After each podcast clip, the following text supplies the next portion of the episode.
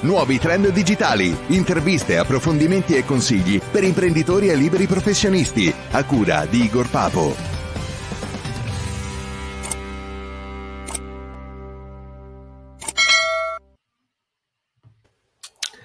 Eccoci qua, siamo live e adesso aspettiamo un attimino 5 minuti che eh, ci connettiamo perché come al solito eh, problemi di connessione all'italiana sono evidenti. Allora, e temporeggiando un attimino 5 secondi, tu mi hai detto che sei a Londra, com'è lì la situazione post-Covid? Siete in lockdown, non lockdown? Com'è la situazione?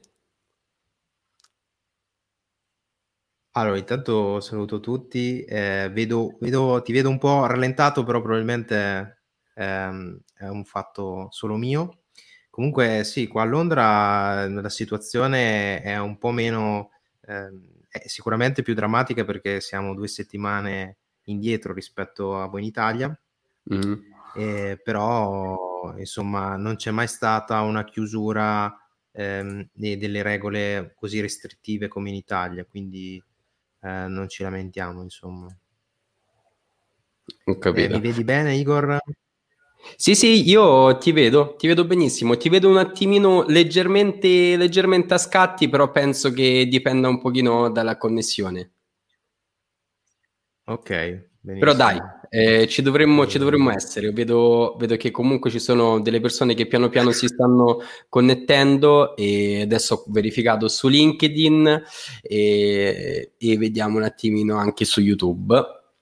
Quindi se vedete bene, se ci sentite, magari lasciate un commento così possiamo iniziare. Allora, Riccardo, io ti chiederei, mh, mm, per chi non ti conoscesse... Se ci sentono bene, tutto a posto, se ci sentono bene...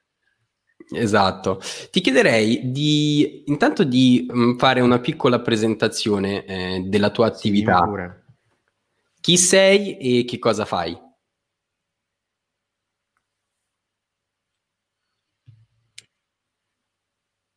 Allora, io banalmente eh, sono da 15 anni nella- nel settore informatico e ora ho un'attività da 5 anni qua a Londra eh, che si chiama Refactoring.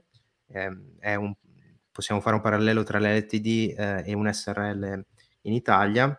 Ok. E vengo, eh, ho fatto ingegneria elettronica, ma mi sono prestato subito al mondo informatico e faccio eh, mi occupo di, di asset tecnologici eh, e ho un focus soprattutto eh, come developer nel mondo delle API, eh, l'API design, development management, tutto ciò che riguarda l'API che per chi non lo sa è tutto ciò che sta uh, dietro ai software che abitualmente utilizziamo quando ci navighiamo in rete, quando facciamo, utilizziamo una qualsiasi integrazione e i software parlano tra di loro perché c'è uno strato software che eh, una convenzione di comunicazione che si chiama API.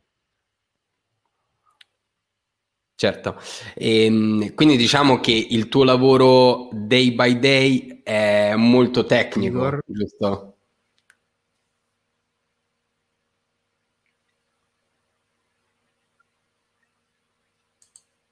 Sì, è prevalentemente tecnico perché naturalmente eh, devo, eh, devo, diciamo, ehm, caricarmi eh, della, delle incombenze tecniche e di progettazione e poi eh, di mentoring anche perché ehm, chi lancia business online non necessariamente conosce ehm, le, le, le, difficoltà che si incontrano o i processi che stanno dietro allo, allo sviluppo software. Ok, e, um, i, principalmente i tuoi clienti chi sono? Igor, dimmi pure se mi senti.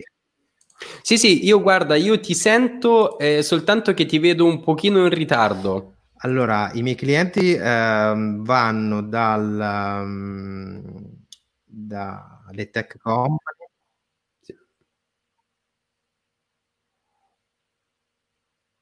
Ok, ok. Non, non sappiamo come sistemare questa cosa, comunque io vado avanti. Sì, sì, vai avanti, vai avanti. che poi arrivi il messaggio e che non sia lento l'audio.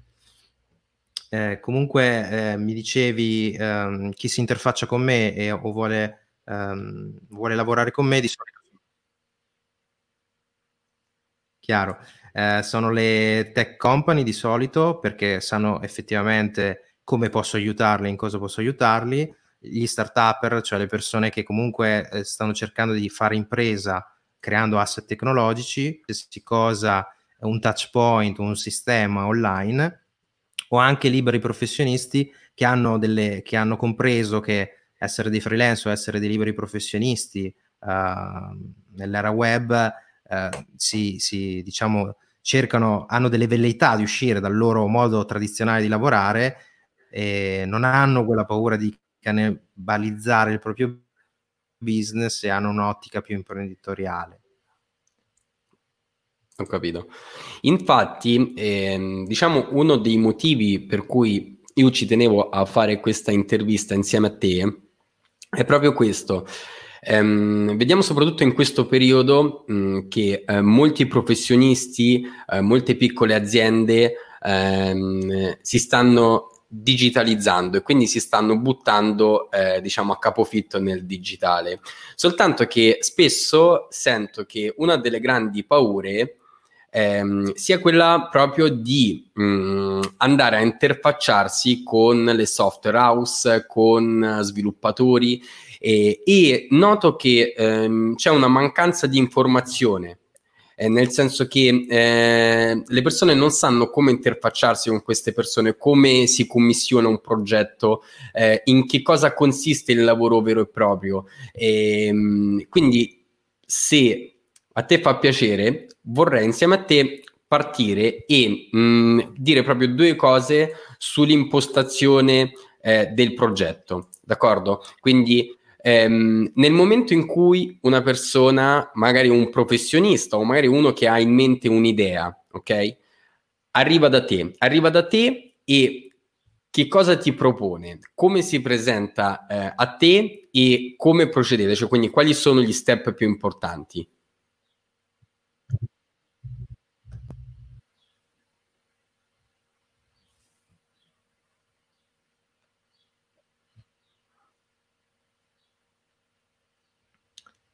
Ottimo. Eh, sì, è chiaro. Eh, infatti sono molto spesso due, due, mondi un po' distanti, eh, quindi eh, quello che eh, deve essere chiaro è che probabilmente il cliente ha in testa una sua idea e mm, quindi ha qualcosa in cui crede e vorrebbe vedere realizzato.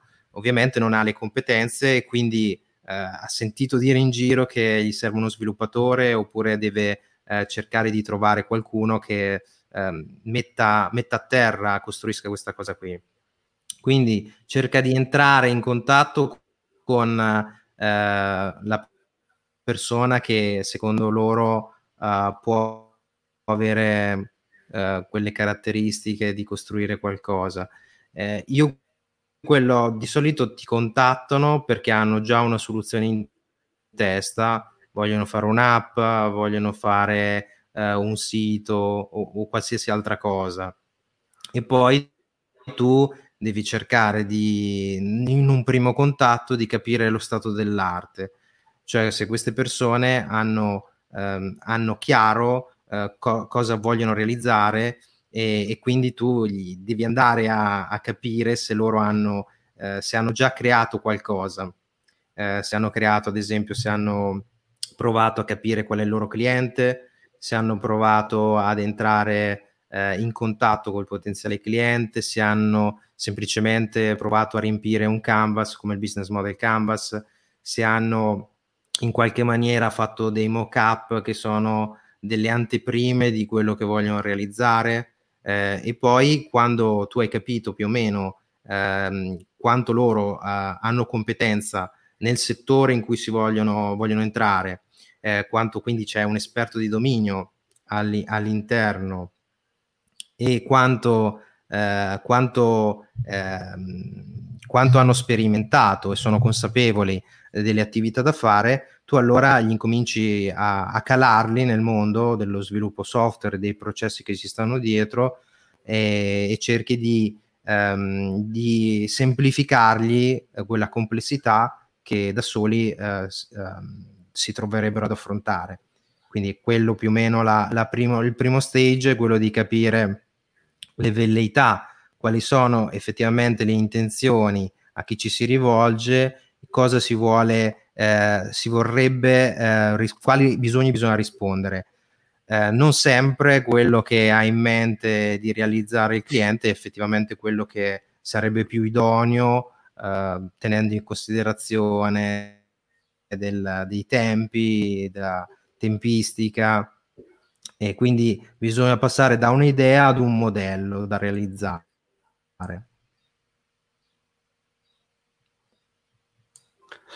No, no, giustissimo. Infatti immagino che tu ti trovi molto spesso poi Dimmi a stravolgere anche se...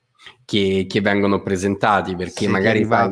immagino che è difficile eh, confrontarti con eh, persone che non sono estremamente tecniche e quindi i team che riescono a, a, presentare un progetto e portarlo a casa interfacciandosi con le software house solitamente devono avere secondo me una persona che sia non dico super tecnica ma quantomeno che riesca a parlare eh, la stessa lingua quindi riesce a mettere diciamo in contatto sulla stessa linea d'onda la software house insieme al magari al team, al, alla persona che ha in mente il progetto, giusto? Quindi ehm, per quanto riguarda invece lato software house eh, o insomma il developer, ehm, quali sono, ehm, cioè come valuti la fattibilità di un progetto? Ehm, cioè, ha, ci sono dei requisiti minimi per cui la software house o il developer dice ok, questo lavoro eh, lo accetto, lo sviluppo e invece quando rifiutare un lavoro?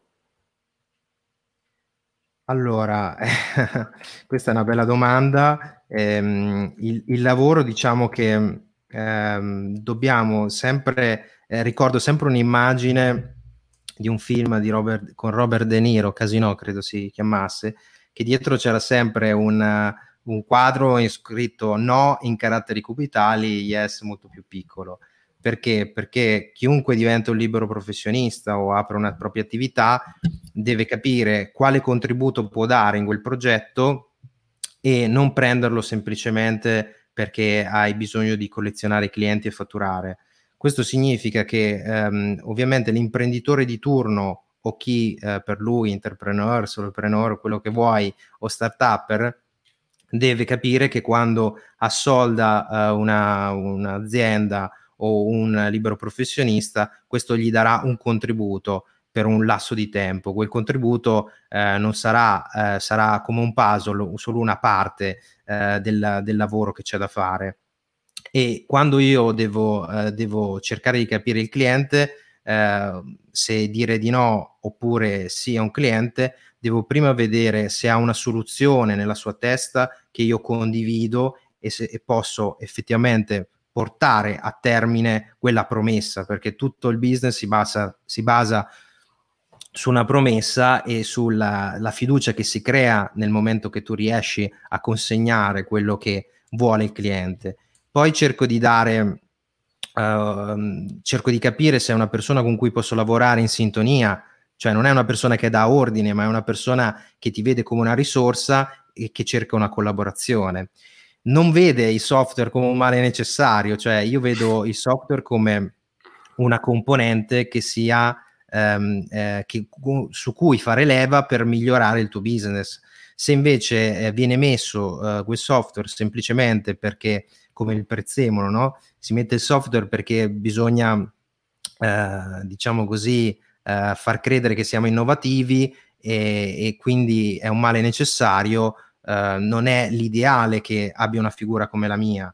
Oppure se eh, tende a sminuire il contributo dell'asset tecnologico dicendo eh, va bene, questa cosa qui tanto è facile oppure è un, una piccola cosa da fare, vuol dire che il progetto eh, non ha un, eh, la parte tecnologica non ha un grosso impatto sui processi aziendali, quindi io sono una figura sovradimensionata per l'attività che deve fare. Quindi forse gli serve solo un web designer o forse gli serve solo un copy e non è necessario un contributo um, come il mio, insomma.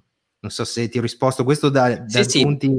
Il no, insomma. Tanto per no, perché secondo me è importante anche il modo in cui tu approcci a una software house o a un developer, perché mh, mm, Sai, eh, le, si dice spesso che, ehm, visto, tanti hanno la, la, paura che gli venga rubata l'idea, no? E quindi c'è questa riservatezza di fondo, dice no, non ne parliamo, quando in realtà poi chiaramente quella che conta sappiamo benissimo che è l'esecuzione. E quindi, secondo me, eh, entrare subito in sintonia con il, dele- con il developer o con la software house è eh, fondamentale. E credo che questo sia valido sia per la software house ma anche per il team che affida il lavoro perché se già di base c'è una mancata sintonia e, e c'è una diciamo diversità di vedute allora quella lì è una cosa che secondo me non porterà da nessuna parte perché se non c'è una comprensione una voglia di parlare la stessa lingua sin da subito io sono convintissimo da questa cosa ehm secondo me questa è la cosa, il prerequisito insomma per il successo di un progetto. Ascolta, invece, mh, mm, quindi tu mi hai detto giustamente eh, la presentazione del progetto, materialmente parlando, che cos'è che eh, diciamo i team, le aziende ti presentano? Una sorta di business plan? Che cosa ti, ti, ti danno? Allora, eh, prima di risponderti a questo, volevo semplicemente ehm, dire che ci sono anche tre requisiti su quel no o quel sì che devo dire. Una cosa importante è che eh, ci sia un esperto di dominio all'interno eh, del team che mi sta mm. ingaggiando, eh, perché l'esperto significa che è una persona che è dentro il settore o del mondo in cui noi ci andiamo a calare eh, perché se non c'è eh, sono guai che prima o poi emergeranno perché non abbiamo consapevolezza eh, de- dei veri problemi che ha quel settore. E poi eh, anche dedicarsi eh, quotidianamente al progetto. Ho visto in passato che molte persone che dicono va bene, prendo Riccardo, gli scarico il lavoro, eh, e io intanto non so bene cosa faccia, deve avere, esatto, deve avere un ruolo attivo anche la persona che ti va a ingaggiare. Certo. E ehm, ovviamente c'è anche da dire ehm, che il developer deve essere visto come un mentor, cioè una risorsa da coinvolgere anche a livello di business, se ha la giusta seniority ed esperienza. E quindi questi sono elementi che mi fanno subito capire. Per quanto riguarda invece la domanda che mi hai appena posto, cosa mi danno? Mi danno l'esistente, cioè possono aver fatto dei mock-up, dei wireframe, che per chi non è del settore sono eh, disegnare in modo fake, diciamo così, la UI, cioè l'interfaccia che vuoi realizzare, se di interfaccia stiamo parlando, perché noi potremmo fare anche un motore che fa qualcosa e quindi non è previsto. Però se è previsto una navigazione o un'interazione con un'interfaccia, che sia un'app, che sia un sito, che sia un chatbot, che sia qualsiasi cosa, dobbiamo prevedere questi elementi grafici. Eh, poi, ad esempio, voglio capire se hanno fatto dei ragionamenti su flussi decisionali, sui processi, su scenari, se hanno, ad esempio, eh, creato delle mappe mentali, dei flowchart, se hanno pensato già a quali sistemi e quali integrazioni il loro sistema eh, prevederà di, di dover affrontare, se hanno fatto un backlog, che è un termine tecnico per indicare che quando noi abbiamo da raccogliere dei requisiti, li andiamo a raccogliere, non so, in un Trello, in una, una Kanban board e quindi lì andiamo a scrivere tutte le user story, cioè mi piacerebbe avere questo per questo utente perché insomma dobbiamo avere una motivazione di quello che dobbiamo creare. Quindi se hanno fatto questi ragionamenti, hanno fatto delle stime e um, si aspettano e se hanno già dei clienti attivi o a cui far provare quello che creeranno. Quindi questo sono tu- tutto il materiale che loro raccolgono eh, ehm, parlando t- tra di loro nel team o certo. consultandosi con il settore, sono tutte cose che più cose io vengo a conoscere e più io posso eh, calarmi all'interno del loro team e più posso avvicinarmi alla soluzione che uno ha in testa, che sempre, c'è sempre una distanza tra quello che uno vuole e quello che uno eh, effettivamente riuscirà a realizzare. Senti, io eh, ti voglio fare una domanda proprio eh, riguardo questa cosa.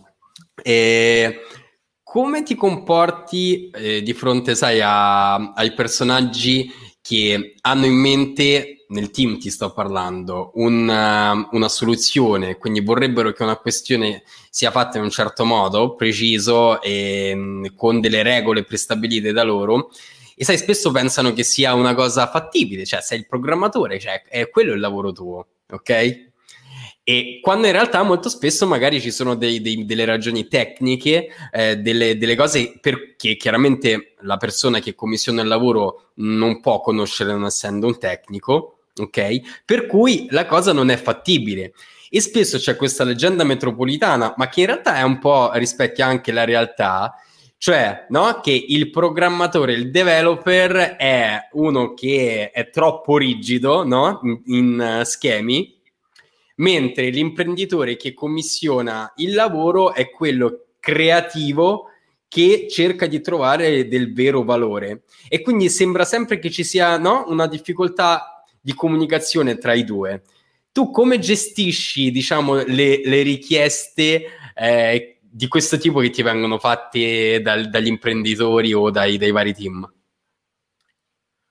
Allora, eh, guarda, hai fatto un domandone nel senso che ci sono tante risposte da dare. Adesso qui scateni la, mia creatività, forse, chissà. Eh, allora, perché ho detto questo? Perché, ad esempio, eh, se mi viene chiesto qualcosa, prima cosa ci vuole massima trasparenza, soprattutto io vedo in ambienti dove provengo, perché io ho fatto tutta la trafila, PMI, eh, consulenza e poi ho aperto una mia attività ehm, ci sono certi ambienti come la consulenza o quant'altro che c'è sempre il braccio di ferro eh, tra il cliente, il fornitore e il consulente di turno, no? chi promette qualcosa e chi poi deve effettivamente realizzarlo. In, eh, quella, la mia preferenza è lavorare con tech company che capiscono cosa è possibile fare, cosa non è possibile fare, start-upper che sono lì per rispondere a un bisogno e se non trovano una soluzione in una direzione cambiano, uh, ok, ma cercano di venirti incontro. Quello che deve fare il cliente è quello di facilitarti, non quello di dire questa è la mia posizione, quella è la tua e non ne veniamo fuori. Eh, io pago, quindi comando. Dobbiamo cercare di dire, io essere trasparenti, di dire dove posso arrivare e lui deve eh, trovare un compromesso tra quello che io gli posso fornire e quello che e rispondere al bisogno del suo diretto cliente. Quindi è una condizione, ti faccio un esempio dei bug, ad esempio, no? Mm-hmm. eh, non esiste un'applicazione bug free. E quando tu vedi anche le più grandi aziende, continuamente c'è l'aggiornamento da fare. Se vai a vedere le note di quell'aggiornamento, il più delle volte sono problemi di bug, eppure quella è un'applicazione di successo, no? Io non so, oggi uso Evernote qui che è un programma di note e questo programma continuamente fa aggiornamenti. Se vai a vedere cosa stanno cambiando, eh, c'è il fix dei bug. Allora, qui ad esempio, questo è un esempio. Eh, perché? Perché molto spesso si chiede, ehm, noi sappiamo benissimo che il mondo del web e del software è fragile, cioè i, bu- i, bug quando uno crea degli asset tecnologici sul web sono un costo che va tenuto in considerazione.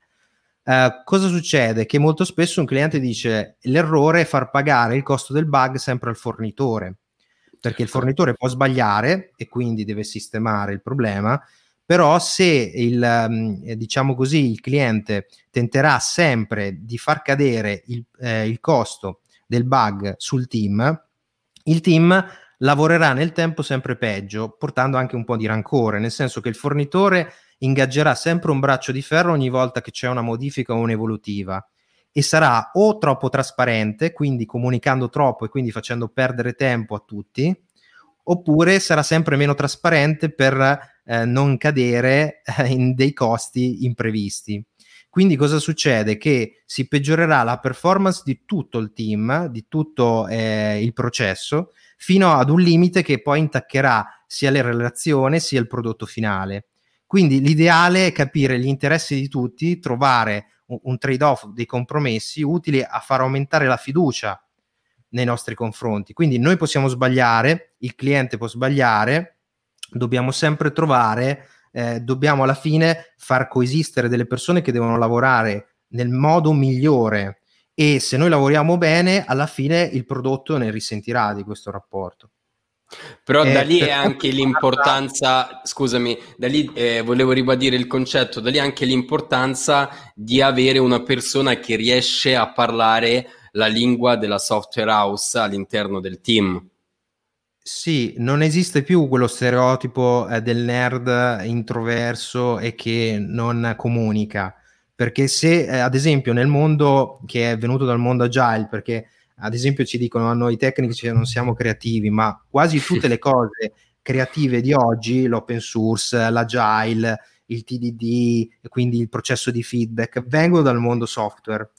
Eh, e la comunicazione è fondamentale, tant'è che il mondo agile come la Kanban board o qualsiasi altro strumento sono cosiddetti diffusori di informazione, cioè molte volte le comunicazioni sono semplicemente un'ansia di controllo. Quindi io chiamo te Igor per sapere lo stato dell'arte quando avrei potuto benissimo vedere una Kanban board dove vedo che tu hai eh, fatto un hai rilasciato del software quindi hai un repository dove controlli che io l'ho rilasciato e ci sono i commenti su cosa ho rilasciato. Vedi eh, il processo in un backlog e vedi che è stata spostata e presa in carico un'attività. Quindi noi in realtà con i diffusori di informazioni noi abbiamo nello sviluppo software il concetto di fatto. Cioè che dobbiamo consegnare la documentazione, dobbiamo eh, aggiornare il wiki, eh, dobbiamo inserire nell'issue tracker che è un strumento per vedere se ci sono problemi e tutte queste cose devono essere apportate di chiunque in azienda e noi abbiamo l'obbligo morale, etico di comunicare qualsiasi cosa. Quindi il nerd introverso che non comunica non può lavorare eh, né da remoto né in smart working né in qualsiasi altro modo dobbiamo, c'è un problema, ce ne accorgiamo, dobbiamo subito eh, metterlo in modo che tutti siano consapevoli. Poi avrà una priorità maggiore o minore. Eh, quello che eh, è, è, importante sottolineare, io eh, lo sai perché sei entrato probabilmente e mi hai conosciuto attraverso il podcast. Esatto. Quello che io non ho mai capito è che eh, il, il, nome del podcast Strategie IT è stata una provocazione perché tutti andavano a parlare di differenza tra tattica e strategia, parlavano strategie di business, di marketing, di comunicazione e io invece ho pensato ma come la strategia più importante nel contesto web nessuno ne parla ed era come se nel settore IT, information technology, fosse messo da parte ehm, il contesto dove invece il, ruolo, eh, il ruolo maggiore, fondamentale lo giocava dove devi prendere molte scelte e quindi eh, devi avere una strategia per prenderle. E quindi è vero. dobbiamo comunicare. È vero, ma infatti se tu ci fai caso, quanti comunicatori eh, ci sono sul web oggi che comunicano e divulgano, dove la parola divulgare significa rendere accessibile a più persone una, una, un tecnicismo o una materia che all'origine è tecnica. Sono veramente pochissime, cioè io, io almeno, ora non so se sono fuori dal mondo IT, per cui non ne conosco tanti, ma diciamo bene o male lo scenario web di chi comunica online, bene o male credo di conoscere più o meno le facce più note e non ci sono o se ci sono vedo che comunque rimangono magari un pochino dietro le quinte. Quindi secondo me il lavoro che tu stai facendo eh, che è quello lì anche di connettore in un certo senso, perché io per esempio ora ritornando anche al tuo podcast eh, ho ascoltato alcune puntate dove tu vai a interfacciarti con delle persone che sono persone che tendenzialmente vengono da altri mondi, no?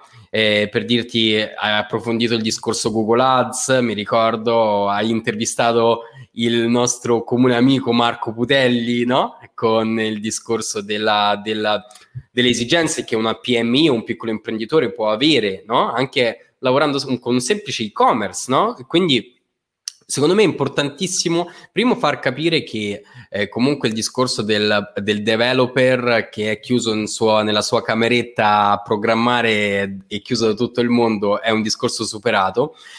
E secondo è proprio, secondo me, ehm, allargare e divulgare la cultura eh, IT rendendo semplici i concetti che all'origine sono un po' più tecnici ok? E questo è un lavoro che io vedo poco. Io personalmente ti dico che eh, mh, sono uno smanettone di web marketing, digital marketing, eccetera, eh, però a me piacerebbe approfondire alcuni aspetti un pochino più tecnici, eh, però una grande difficoltà, e questa è una domanda che poi ti ho lasciato alla fine e poi la riprenderemo, è proprio quella dell'approccio, dell'approccio iniziale a certe materie.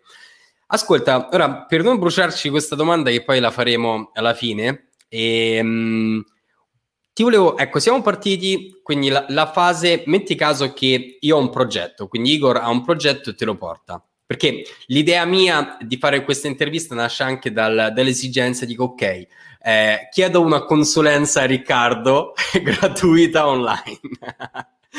quindi, no, quindi di fatto, perché secondo me, come me, anche tanti, ci sono tante altre persone che hanno magari in mente un progetto, no? E dicono, ok, ma io come faccio a interfacciarmi? Quali sono le fasi? Come realizzare un progetto online? Quindi entro in contatto con Riccardo. Riccardo dice, ok, un, eh, faccio magari un mock-up, un uh, progetto, lo pianifico, lo faccio vedere a Riccardo. Riccardo dice: Ok, è un lavoro che mi piace, eh, proviamo a proseguire. Ok, la seconda fase, quindi diciamo un onboarding del progetto, la seconda fase qual è solitamente? Allora, eh, qui ci sono termini che si possono introdurre, eh, nel senso io devo capire eh, il semilavorato, quello che dobbiamo produrre. ad esempio, quando uno lavora in ambito enterprise è abituato a pensare al POC, che è Proof of Concept, cioè fai qualcosa e vedi se quel qualcosa sta in piedi, è realizzabile. Oppure siamo abituati dal mondo mh, tradizionale a pensare a un prototipo, cioè faccio qualcosa eh, che è molto in scala, che sarà molto simile a quello che realizzerò. No? Pensa al modellino, pensa al plastico, pensa a qualsiasi cosa. Ok, ehm, una sorta e... di MVP praticamente. Esatto, e stavo arrivando proprio lì. Altri invece pensano, faccio chi ha una, diciamo, ha letto la bibliografia mondo startup, parla di MVP, cioè minimum value product, che semplicemente è dire facciamo qualcosa di rudimentale per cercare di capire, eh, con vari esperimenti, per cercare di capire se c'è interesse e allora poi realizzeremo qualcosa di più importante. Il problema dove sta? Che la maggior parte della nostra cultura, se parliamo dell'Italia, non è molto facciamo qualcosa di fake o di piccolo, ma vogliono realizzare di solito qualcosa di ben definito. Il nuovo Facebook. esatto, non arriviamo a tanto, però eh, dopo ne parliamo poi degli standard che si aspettano, però di qualcosa eh, di, eh, di, già funzionante che andrà in produzione con questo termine. No? Eh, per produzione intendo che è qualcosa di solido, stabile e che eh, ci farà macinare soldi a quantità. Eh, invece, il più delle volte io cosa faccio? Eh, cerco di dire quali sono, perché il rischio è quello di fare shock da funzionalità. Cioè, incominciamo a metterci lì e viene fuori un backlog, cioè tantissime funzionalità in qualcosa di molto complesso. Il nuovo Facebook, come dicevi tu, il nuovo WhatsApp, il nuovo qualsiasi cosa. Invece quello che bisogna fare è prendere poche cose e cercare di capire il, il minimo indispensabile che possiamo creare in tempi più o meno certi, e lì entriamo nel mondo delle stime, che nel mondo software ti posso assicurare, qui faccio uno scoop davanti a tutti, non si possono fare le stime, perché si possono, io ad esempio lavoro ehm, a sprint di settimane o una settimana o due e si vede a fronte di poche attività, di pochi task, quello che si riesce a finire in quel periodo. Ehm, perché? Perché noi non possiamo all'inizio di un progetto che abbiamo pochissime informazioni prevedere quanto tempo ci metteremo. O sovrastimiamo e diciamo e facciamo pagare un sacco di soldi al cliente, oppure sottostimiamo e quindi eh, ci metteremo, noi dovremo lavorare per settimane o dalla notte, dalla mattina all'alba fino a notte profonda per cercare di rispettare le scadenze che abbiamo date al cliente. Invece no, si deve fare solo ciò che è un must have, cioè quello che non possiamo fare a meno di produrre e che ci darà risposta delle ipotesi che ci siamo fatti. Ad esempio, qualcuno potrebbe dire: Io sono sicuro che tutti si registreranno al workshop che fa Igor ok? Allora fa una landing page, distribuiscila sui social e vedi quante persone si registrano e solo dopo che hai raggiunto un certo numero di persone che sono disposte ad acquistare, allora mettiamo in piedi tutto il resto. Quindi quando le persone contattano me nella seconda fase è perché hanno già fatto delle valutazioni, hanno già delle risposte a delle loro ipotesi e siamo sicuri che eh, andare oltre non ci facciamo troppo male. Ok. Per male intendo che andiamo a bruciare le nostre risorse, eh, bruciamo i nostri vascelli con cui siamo venuti, poi indietro non si torna. Ok, quindi diciamo la seconda fase, eh, quindi quella in cui si va a realizzare, come ci hai detto, mh, mm, un piccolo prototipo che ha delle funzion- funzionalità di base, corretto? Dopo sì. immagino che mh, mm, ci siano mh, mm, dei continui incontri insomma, di verifica e di verifica di allineamento no? tra, tra, quello che è il progetto pensato dalla software house e, eh, quella, insomma, com- e quello pensato da chi commissiona il lavoro. E, ok, bene, eh, modellino quindi testato, eh, insomma funzionante, A è allineato con i valori di chi commissiona il lavoro, eh, step successivo? Step successivo, eh, abbiamo di solito eh, quello, allora abbiamo dato per scontato alcune cose. Um, uno che um, eh, abbiamo un team che sta lavorando su più fronti um, e uh, quindi non so, c'è qualcuno che sta monitorando uh, che le cose effettivamente stanno andando come noi ci aspettiamo. Uh, io o chi per me che sta lavorando su rendere ehm, mettere a terra e costruire eh, qualcosa che sia utilizzabile nel breve periodo e qualcun altro che sta cercando di eh, vendere quello che stiamo realizzando. Quindi eh, la famosa traction, sono, c'è un libro anche nel mondo certo. della bibliografia startup, perché? Perché se noi ci concentriamo solo su realizzare qualcosa, eh, allora noi eh, non abbiamo capito molto di quello che stiamo facendo, perché noi stiamo rispondendo a un bisogno, quindi dobbiamo trovare delle persone che eh, vogliono eh, utilizzare il nostro prodotto e se non abbiamo trovate quelle, spingersi a fare il prodotto è inutile. Quindi io do per scontato che c'è un team che sta lavorando su più fronti, che io ho chiaro quello che devo realizzare e ci sono persone che sanno portare a bordo delle persone che utilizzeranno questo prodotto, che sono disposte eh, a eh, utilizzarlo nel, nei loro processi aziendali e quindi eh, avremo un ritorno nel medio e lungo periodo di questo sforzo. Certo. Su questo eh, quindi realizziamo e testiamo. Di solito c'è un ambiente di sviluppo, un ambiente di staging, un ambiente di produzione e quindi le persone andranno, ci saranno persone eh, che sono quelli eh, che testeranno quello che è stato realizzato, altri che ehm, diciamo gli early adopters, le prime persone che sono coinvolte nel progetto e che lo proveranno e poi con il feedback che riceviamo andiamo a ottimizzare ciò che abbiamo creato più rid- rudimentali, diciamo così, andiamo a raffinarlo per cercare finalmente di dire ok, questa nicchia molto stretta di persone è soddisfatta di quello che abbiamo realizzato, allora stiamo andando nella direzione giusta. Prima di aggiungere nuove feature, qua- quando si parla sempre di uh, killer feature, eh, perché prima realizziamo quella che risponde al pain più grave e poi dopo andiamo a fare il resto. E questo ci fa risparmiare a me tempo, eh, soldi del cliente e eh, un cliente finale più felice, insomma.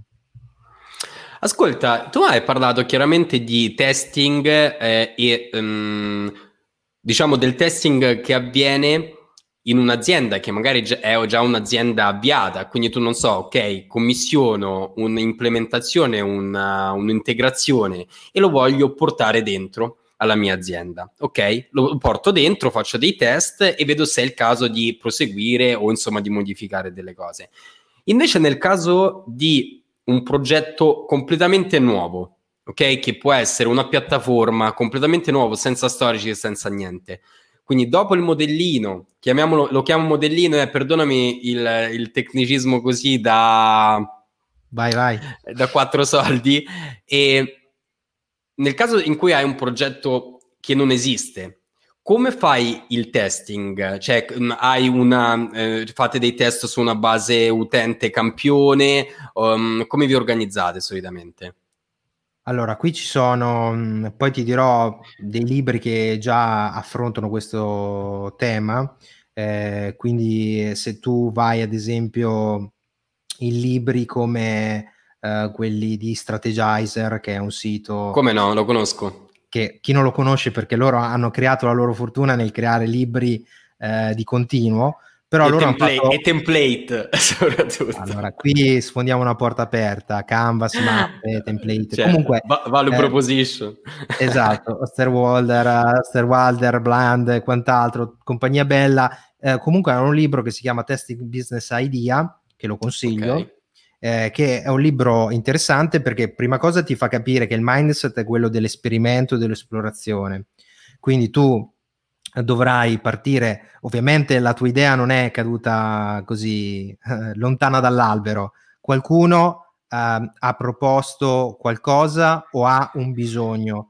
Quando tu hai identificato quelle persone, le hai raggruppate, incominci a calarti nella loro realtà e a quello, e tu ovviamente si spera non sei molto lontano ad essere esperto di quel dominio eh, e oppure nel tuo team c'è un esperto di dominio, allora tu vai con questo modellino a fare tutta una serie di esperimenti. E sono i più vari, cioè ce ne sono centinaia.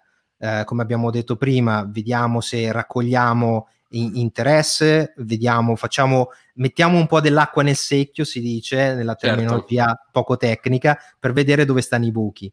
Quindi incominciamo a far entrare le persone e vediamo se una volta entrate rimangono perché e utilizzano quello che abbiamo fatto. Ma questa ah, è una cosa che fate solitamente voi o chi vi ha commissionato il lavoro? Allora, quando tu crei un team, tu devi capire chi fa cosa. C'è, c'è, un fatto di responsabilità. Quindi io posso crearti la parte tecnica, posso metterti tutti i sistemi di monitoraggio, ho fatto anche un corso di Google Tag Manager, comunque sono tutti strumenti per analizzare e capire cosa si sta facendo. Qualcuno mi può dire fallo tu un sistema di monitoring e cerco di capire cosa fa dentro alla mia interfaccia. Io raccolgo tutti questi dati, ma poi sei tu responsabile a capirne e a prendere le decisioni di business che contano e mi puoi chiedere tutte le modifiche del caso me ne posso occupare oppure tu puoi dire no, questa eh, Riccardo lo faccio concentrare sul creare, non so, le API o sul occuparsi della parte del cloud e invece per la parte del monitoring utilizzo quest'altra azienda o quest'altro professionista. Non è importante, è importante tu quanta disponibilità hai perché più risorse metti in campo e ovviamente eh, più lavoro di comunicazione tra il team c'è, eh, più confronto c'è, eh, più costi eh, dovrai affrontare. Quindi è una tua scelta. Ok, perfetto. Quindi, e quindi abbiamo insomma dopo la fase eh, di, eh, di lavoro successivo, quindi dopo, dopo il, il, progettino, quindi test in continuo, ok. La, la, fase finale, quindi la fase che, cioè il, il primo rilascio, no? Del progetto. Hai visto spesso, no? Sì, si parla di beta, di alfa, insomma, eccetera. Mm, faccio un po' di chiarezza su queste terminologie e mh, mm, facci capire un attimino come avviene eh, il rilascio, perché il rilascio è graduale, no? E, la, e si arriva alla versione finale gradualmente, corretto? Sì, eh, dipende da ogni azienda. Tu spesso citi software house perché è un termine che ormai è di uso comune, no? Eh, nel no- nella nostra esperienza, um, diciamo, è storico perché inizialmente sono nate software house che certo. si occupavano prima di hardware, poi di software, poi le web agency che con eh, la, eh, che è arrivato, diciamo così, il mondo web, quindi però adesso ci sono tech company e c'è eh, ovviamente si è complicato il panorama e quindi ci sono tantissimi professionisti molto verticali come lo sono io, sulle API e sugli asset tecnologici. Um, detto questo, ovviamente il rilascio, um, il cliente deve decidere uno, uno, una fase, uno stato in cui per lui um, quello che era essenziale è stato fatto e si può andare in, uh, in produzione. Eh, questo qui dipende da quanto è, è, il senso di perfezionismo o di completezza che non esiste nel mondo software, perché io posso eh, continuamente fare e devo continuamente far evolvere il mio progetto software se effettivamente mi fa monetizzare. Quindi non c'è uno stadio in cui dico, eh, ti ricordo, non so, LinkedIn che diceva, il CEO di LinkedIn che diceva, se eh, lo stai consegnando eh, che non te ne vergogni è troppo tardi. Certo. Quindi probabilmente tu devi fare, devi essere tempestivo sul mercato, ma però devi portare qualcosa che se eh, Google ci ha insegnato minimalismo, no? Eh, però non certo. tutti sono così. Molti sono, hanno semplicemente paura e non vogliono rilasciare. È ovvio che ci saranno dei bug, è ovvio che non sarà perfetta l'interfaccia, è, è ovvio che ci sarà qualcuno che la criticherà, ma se c'è qualcuno che è disposto a utilizzarla, gli risolve un problema e tu la rilasci è alfa o beta, la chiami così perché secondo te eh, nel tuo backlog ci sono ancora 100 cose da fare, nel tuo issue tracker ancora ci sono ehm, 10 bug che non sono sistemati del tutto. Quindi tu devi fare delle scelte, devi decidere quali funzionalità sono più stabili e quindi ehm, non, non, non, rovini, non ti rovini la piazza, quindi puoi rilasciare, e quelle che ancora ci devi lavorare o che non sono strettamente necessarie, perché non esiste webinar o diretta che non si può tirare fuori Pareto, no? 80-20. Saprai sicuramente che il 20% del tuo software verrà utilizzato e l'80% no. Quindi tanto vale concentrarsi sull'essenziale e non sprecare risorse in cose che sicuramente non verranno utilizzate. E questo lo sai solo se hai pieno eh, polso della situazione, conosci bene il tuo mercato e il software ti aiuta a, a, capirlo ancora di più perché tra quello che dicono e quello che effettivamente faranno nel tuo software ci passa insomma. Quindi tu sei dell'idea di uscire il prima possibile, cioè di andare a sbattere la testa il prima possibile con, uh, sul mercato, diciamo invece di... Eh, sì, sì, scusa, dimmi, dimmi. Sono sovrapposto perché c'è una latenza. Comunque è ovvio che ci sarà, ehm, eh, dobbiamo trovare un compromesso quindi dobbiamo in qualche modo darci una roadmap, cosa che non, non vedo fare mai a nessuno. Cioè una roadmap significa che ci diamo più o meno non delle scadenze temporali, ma diciamo quando sono pronte queste quattro cose è possibile andare online.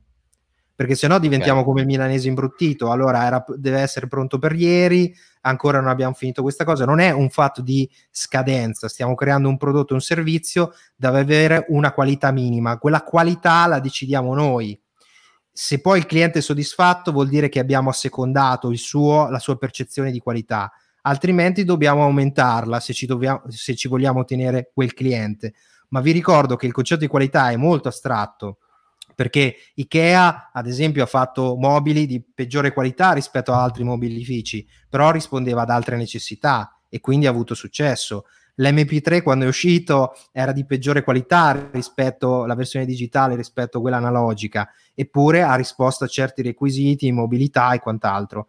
Quindi certo. non sempre, eh, se andiamo qui a questionare sulla qualità o mh, su un altro libro che consiglio, eh, che ho letto, Overcrowded, eh, di Roberto Verganti, che è sull'innovazione di significato, che ho fatto una puntata, cioè Cos'è innovazione? Contaminazione? Abbiamo diversificato? Abbiamo aggiunto qualcosa di nuovo? Allora, non stiamo a sindacare, dobbiamo però avere una roadmap chiara. Questo certo, è certo. Ok, perfetto. Dobbiamo prenderci dei rischi. Perfettissimo, d'accordissimo. Secondo me eh, cioè, il problema, questo non è soltanto un problema legato allo sviluppo di progetti eh, digitali o di piattaforme, di app. Secondo me questo è un discorso proprio vale, valido per il rilascio di qualsiasi cosa, di un nuovo prodotto, di nuove patatine in busta, uh, dal nuovo frigorifero. Eh, Cioè, il discorso è questo, è che se tu ti fai eh, troppi problemi mentali, per non dire altro, prima di andare a sbattere la testa fuori sul mercato, fai tutta una serie di supposizioni, hai degli assiomi che ti sei costruito nella tua mente che si sono mh, rinforzati ancora di più perché hai investito nel tuo progetto, il progetto che stai facendo e quindi emotivamente sei coinvoltissimo. Ma può anche essere che tu dopo un mese che sei uscito sul mercato e mh, sei andato a sbattere con dei problemi che nella fase magari eh, del modellino, nella fase del beta, non hai potuto per ovvi motivi toccare con mano, possibile che tu il progetto lo devi stravolgere.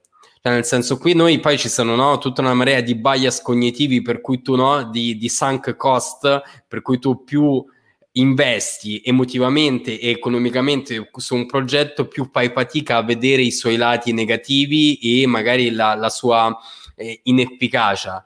Quindi prima vai, prima capisci dove hai sbagliato e magari capisci che stai, stai investendo male i tuoi soldi, magari devi stravolgerlo, meglio è, secondo me. E il tempo, eh, come eh, si dice spesso, da questo punto di vista è denaro. E soprattutto perché eh, ho, ho, letto alcune statistiche, e, mm, si dice spesso no, che la, il, la rivoluzione che, la quantità di informazioni eh, che noi viviamo in una giornata oggi sono le informazioni di, che le persone 50 anni fa ricevevano in una mezza vita ok? Quindi la, la velocità, no? Si parla sempre no, di, di, progresso esponenziale, di rivoluzione tecnologica, eccetera, e con cui oggi avvengono i cambiamenti eh, è assurda.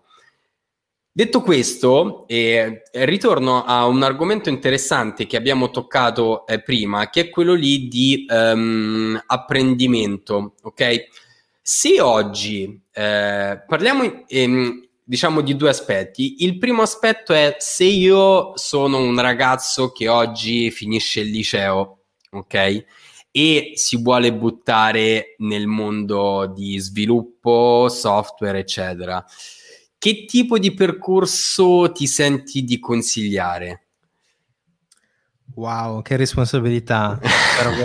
lo, comunque quando faccio... In base alla tua esperienza, Riccardo, ovviamente. Sì, sì. No, no, quando faccio gli interventi mh, eh, di persona, ultimamente no, eh, molto spesso mi si avvicinano persone che stanno facendo l'università e mi chiedono eh, cosa dovrebbero fare. Dimmi tu cosa devo fare, mi dicono. Io ovviamente eh, non, c'è libero arbitrio, ognuno decide quello che vuole quello che posso dirti è che io ho fatto il classico dei percorsi e quindi ho fatto ingegneria elettronica con indirizzo informatico, poi eh, vecchio ordinamento perché ho una certa età e, e ho, fatto, ho, fatto, tutta la trafila eh, nella piccola media impresa, consulenza, poi perché, perché scusami, ero dell'idea che eh, bisogna prima entrare a fondo nel settore averne consapevolezza prima di aiutare gli altri, altrimenti più che di aiuto eh, si rischia di, di, portarli fuori strada. Eh, detto questo, eh, le persone devono eh, sicuramente, eh, allora l'università ha perso colpi eh, negli ultimi anni per un semplice fatto che la formazione è indipendente da un ente che la distribuisce. Quindi è vero che all'interno ehm, l'università può essere vista come un hub, quindi all'interno ci sono professori, eh, ci sono studenti che hanno i tuoi stessi interessi, quindi è, è, interessante entrare in contatto con l'università o con altri hub o enti che non sono l'università, perché lì probabilmente incontri le persone che possono fare un percorso con te. Detto questo, ehm, se dovessi tornare indietro oggi e dire eh, perderei altri cinque anni all'università così, non, non, sono completamente convinto, però col seno di poi eh, quello che devo, gli eh, dico sempre è se fai l'università ehm, che comunque dà prestigio, comunque tu ti fideresti di farti operare da uno che un medico che non ha fatto l'università o altro, quindi potremmo entrare in questo discorso. Quello che ti posso dire è che devi fare comunque dei progetti ehm, oltre l'università che ti permettono di uh, mettere a terra quello che impari. Il problema di tutte le università e che eh, possono rimanere in uno, stato, in uno stadio troppo storicamente indietro oppure troppo teorico. Quindi mm. tu devi prendere, non dire l'università non mi ha preparato, ma tu devi prenderti l'onere di andare nei gruppi che si incontrano offline o online, di prendere altre risorse che vanno a compensare le lacune che da sola l'università non può eh, fare tutto. Come dicevo prima, il team ognuno dà un contributo, ma non può fare tutto. Quindi l'università può giocare un ruolo, ma non è l'unico eh, e quindi tu devi essere consapevole eh, e cercare di andare a vedere chi prima di te è passato, ha fatto il tuo stesso percorso, cosa sta facendo adesso e cosa e come lo ha fatto, quindi essere molto curioso e imparare. Ci sono tante persone come noi, che ci è passato prima di chi è più giovane, o ancora che ha 20 o 30 anni di esperienza nel settore e ti possono dire noi non faremo molto, qualcosa di molto diverso da quelli che ci hanno preceduto. Questo lo dobbiamo riconoscere. Quindi dobbiamo ehm, entrare in contatto con queste persone, ci sono, ci sono modi grazie alla rete, adesso molto più facile di prima entrarci in contatto, fargli tutte le domande del caso e sporcarsi le mani. No, assolutamente d'accordo, anche perché tu considera che io ho fatto economia personalmente e, e adesso c'è mh, tutta una corrente di persone eh, che dice ok, se tu lavori, se tu vuoi lavorare nel web marketing, se tu vuoi lavorare nel digitale, lasciala perdere l'università, ok? Mo adesso te la dico così alla romana, lasciala perdere. Eh, io non sono d'accordo perché comunque sento che è vero che il, il discorso del web marketing, eh, il digital, si evolve a una velocità pazzesca, per cui i programmi universitari non riescono a stare dietro all'evoluzione. Quindi spesso quello che tu stai studiando all'università oggi è roba di cinque anni fa, perché te la immagini la possibilità di modificare il programma da un anno all'altro, da un mese all'altro all'università?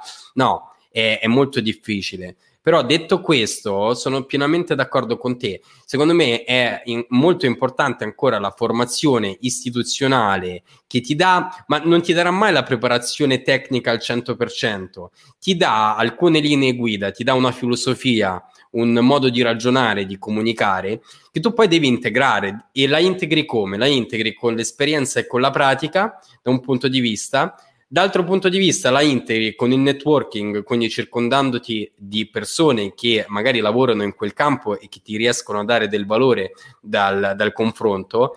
E, ehm, il terzo aspetto è andarti a formare da persone che oggi magari tecnicamente ti formano, ma anche sul web. Quindi ti vai a fare la formazione su Facebook Ads, ti vai a fare la formazione su Google Ads, ti vai a fare la formazione sul copywriting, che è roba che oggi all'università mh, non esiste o quasi non esiste, ok? Allora a quel punto ti crei un background a 360 gradi, quindi sono d'accordo con te, non sono estremista da questo punto di vista, non la vedo eh, o bianca o nera, ma vedo diciamo bene un mix di cose. E, ehm, per quanto riguarda invece persone mh, magari come me, no? che lavorano nel mondo del web marketing e nel mondo della comunicazione, che si volessero eh, fare una infarinatura eh, del mondo di, eh, sai, tecnico, di sviluppo, di programmazione, eccetera, e si vogliono avvicinare a questo mondo, magari non andare a pensare che poi faranno i programmatori, ma quantomeno per riuscire a comunicare bene con persone magari un po' più tecniche. Tu che cosa consigli? Allora, è quello che dico sempre a chi ha aspirazioni imprenditoriali, eh, e quello che dicevamo all'inizio anche, eh, tu non puoi pretendere di avere un team tecnico a sostegno del tuo progetto e tu essere, non avere cognizione di quello che si sta facendo. Quindi tu hai la responsabilità di um, avere il, pu- il, pugno della situazione, eh, il polso, il pugno, adesso Vabbè, stiamo facendo capiti. parti del corpo, però devi avere eh, ben chiaro cosa stanno facendo e più o meno come lo stanno facendo, quali processi e passaggi stanno facendo. Eh, quindi la cosa migliore è lavorare con queste persone e incuriosirsi, mettersi di fianco a loro o, o virtualmente o fisicamente e capire quali sono le incombenze che tutti i giorni devono affrontare, cosa stanno effettivamente fare. Ovviamente è come il maestro di un'orchestra, tu conduci la musica, devi conoscere la musica, però non necessariamente sei operativo, sei il primo violino. Quindi tu devi cercare di calarti nei progetti e cercare di capire quello che stanno facendo le persone che stanno collaborando con te. Loro lo faranno probabilmente sempre meglio di te, sono verticali, ma tu devi capire tutte le fasi e cosa effettivamente stanno facendo. E non devi dire no, quella è tecnologia, io non ne voglio sapere niente, altrimenti non costruisci un business basato sulla tecnologia.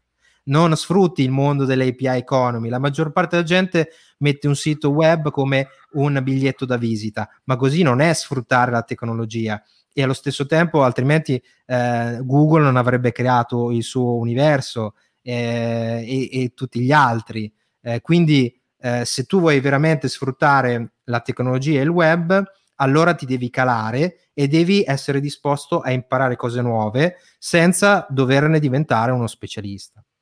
Quindi diciamo la parola d'ordine è contaminazione e, e pratica nel momento in cui ti affronti a, eh, affronti progetti insomma, che hanno quelle caratteristiche.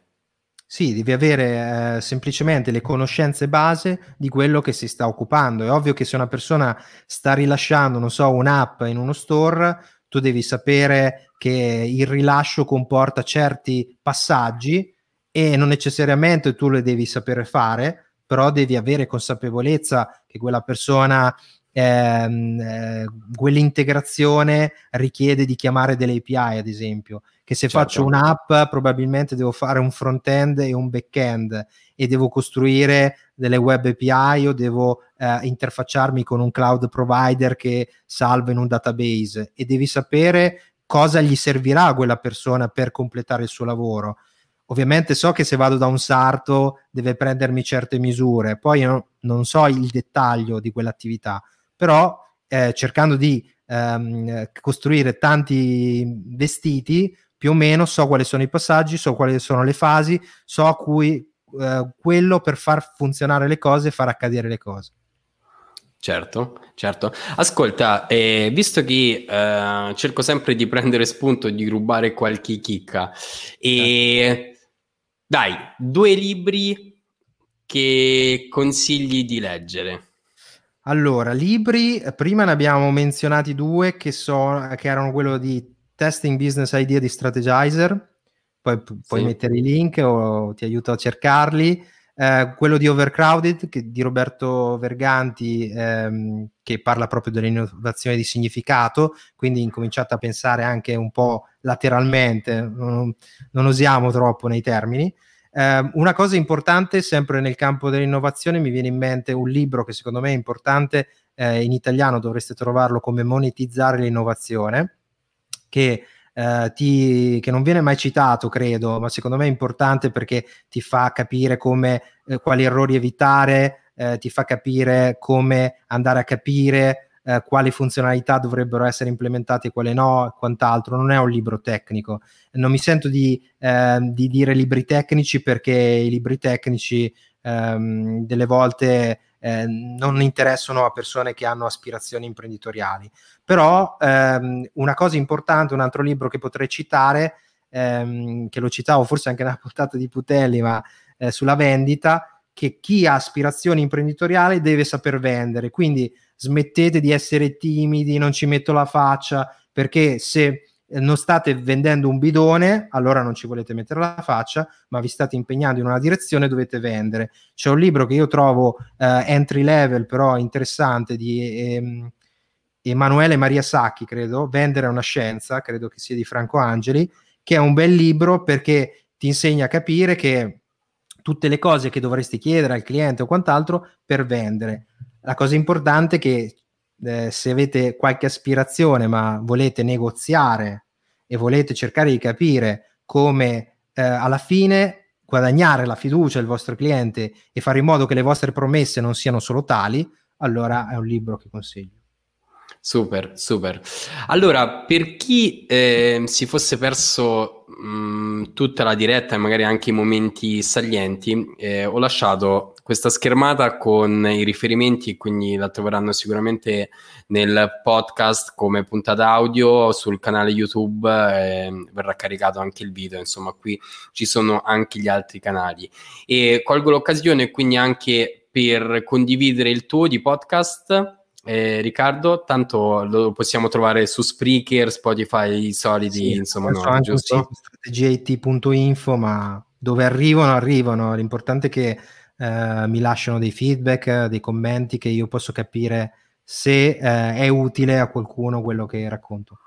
Perfettissimo. Senti, invece, ehm, ora questo per quanto riguarda il discorso eh, podcast, se invece qualcuno eh, dovesse, eh, volesse in, in, entrare in contatto con te eh, per magari un progetto, per un qualsiasi eh, tipo di lavoro, insomma, che chiaramente fa parte della tua sfera, eh, dove consigli di andare? Allora, io ho un sito dalla notte dei tempi che si chiama refactoring.it Okay. che è difficile perché ti dico semplicemente la genesi del nome, è refactoring, che è una parola che usiamo nel mondo software per, per aumentare la qualità del codice, e okay. Turing, Alan Turing, che è uno dei padri, certo, molti lo certo, conoscono dal film Enigma, dei padri dell'informatica. Comunque refactoring.it. Comunque se chi eh, cerca Riccardo Mancinelli in rete, spero che tutti questi anni in cui abbiamo raccontato sciocchezze qualcosa venga fuori. Dai, dai, a forza di SEO. Riccardo, super, io ti ringrazio ancora eh, per essere stato ospite eh, su questo Grazie. canale, è stata una chiacchierata super piacevole. D'accordo? Noi tanto ci teniamo in contatto su Telegram e insomma sui soliti postacci. C'è il mio omonimo canale anche Strategia IT che trovate su Telegram se siete proprio disrupted e usate Telegram. Proprio se volete proprio inventare il nuovo social media la Facebook. Esatto. Super Riccardo, grazie ancora e ti auguro una buona serata. Anche a voi, ciao a tutti. Ciao ciao, ciao a tutti.